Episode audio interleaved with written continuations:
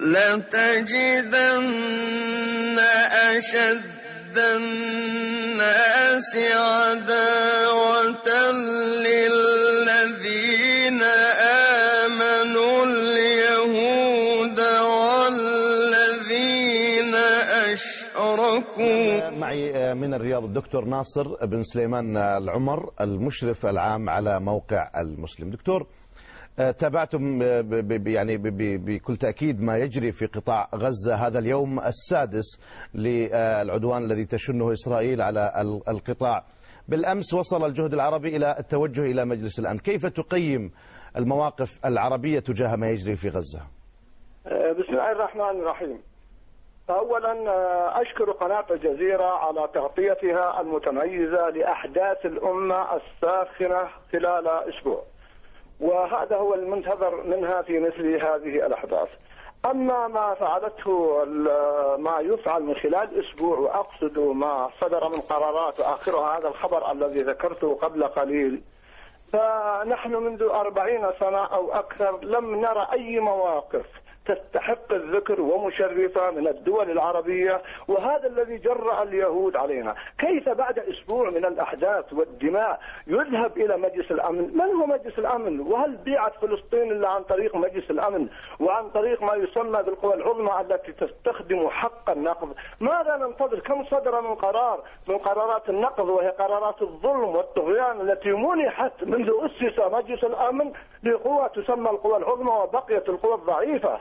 فلا ننتظر منها شيئا في الحقيقة. ولذلك فإنني أتوجه لأهلنا في غزة وأقول أعانكم الله.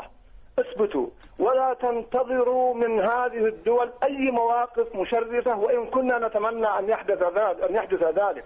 اقطعوا تعلق قلوبكم بالخلق وتعلقوا بالخالق. أما يجيب المضطر إذا دعاه ويكشف السوء. بل اسمح لي يا أخي أن أقول إن بعض الدول العربية نتمنى منها أن تكف شرها عما يحدث بغزة.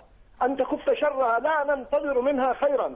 لماذا؟ لأنهم يقولون نحن نقف بالحياد بين الفلسطينيين وبين اليهود. ألم يسمعوا قوله تعالى أم نجعل الذين آمنوا وعملوا الصالحات كالمفسدين في الأرض؟ أم نجعل المتقين كالفجار؟ هل ينتظر من هؤلاء مثل هذا الحكم والعياذ بالله؟ أفنجعل المسلمين كالمجرمين؟ نعم فأقول لهم اقطعوا تعلقكم بالخلق. حتى لا تنتظروا من بعض الأحزاب التي أثارت الفتن كما يحدث من حزب اللات في لبنان ما يسمى بحزب الله. جعجعة ولا نرى طحنا. إن كانوا صادقين حزب اللات فليفتحوا الحدود في جنوب لبنان للمجاهدين ليدخلوا إلى فلسطين ليشغلوا العدو. لكنها جعجعة لم نعرف من هؤلاء الفرس ولا حلفائهم إلا هذا الكلام الذي يثير الفتن ويثير البلاء. نعم كيف نلتزم الحياد؟ ثم أيضا وسائل بعض وسائل الاعلام العربية. في الوقت الذي أشكر فيه قناة الجزيرة وأشكر بعض القنوات الإسلامية وغيرها هناك قنوات مخذله مع كل أسف يهودية الهوى.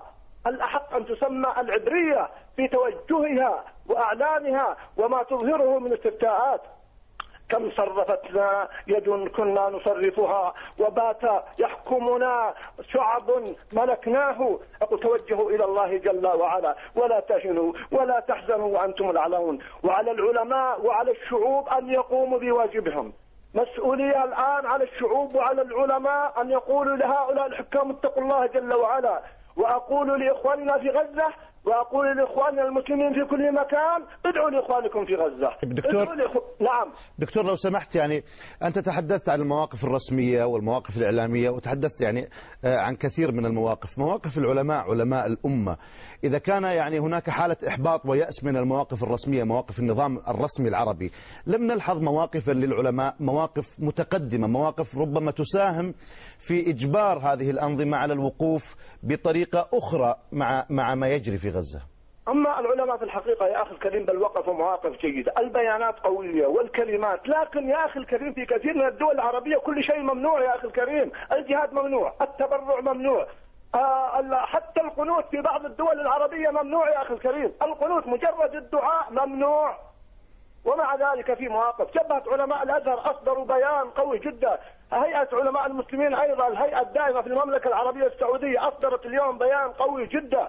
هناك بيانات من العلماء الحقيقة هناك خطباء هناك من ناس يقنتون لكن يا أخي الكريم حتى لم يسلم الشعوب لم تسلم الشعوب لم يسلم العلماء ليس بأيديهم بذلوا ما يستطيعون يا أخي الكريم.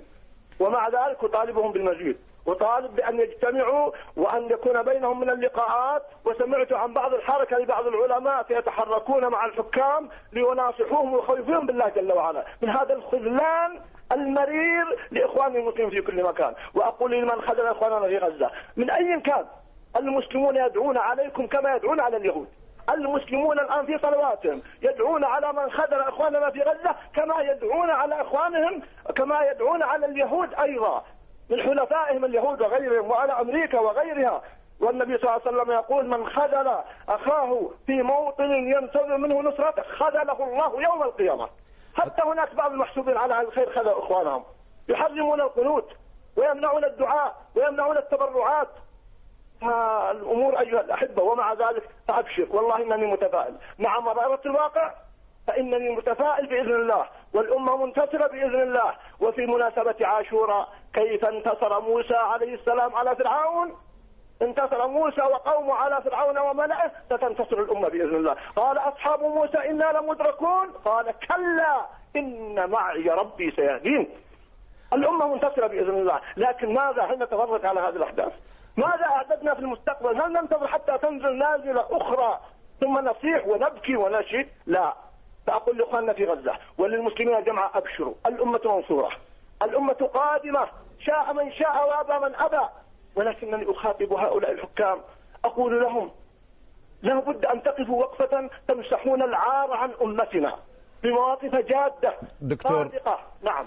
دكتور ناصر بن سليمان العمر شكرا جزيلا لك المشرف العام على موقع المسلم من الرياض وعذرا على مقاطعتك لانتهاء الوقت.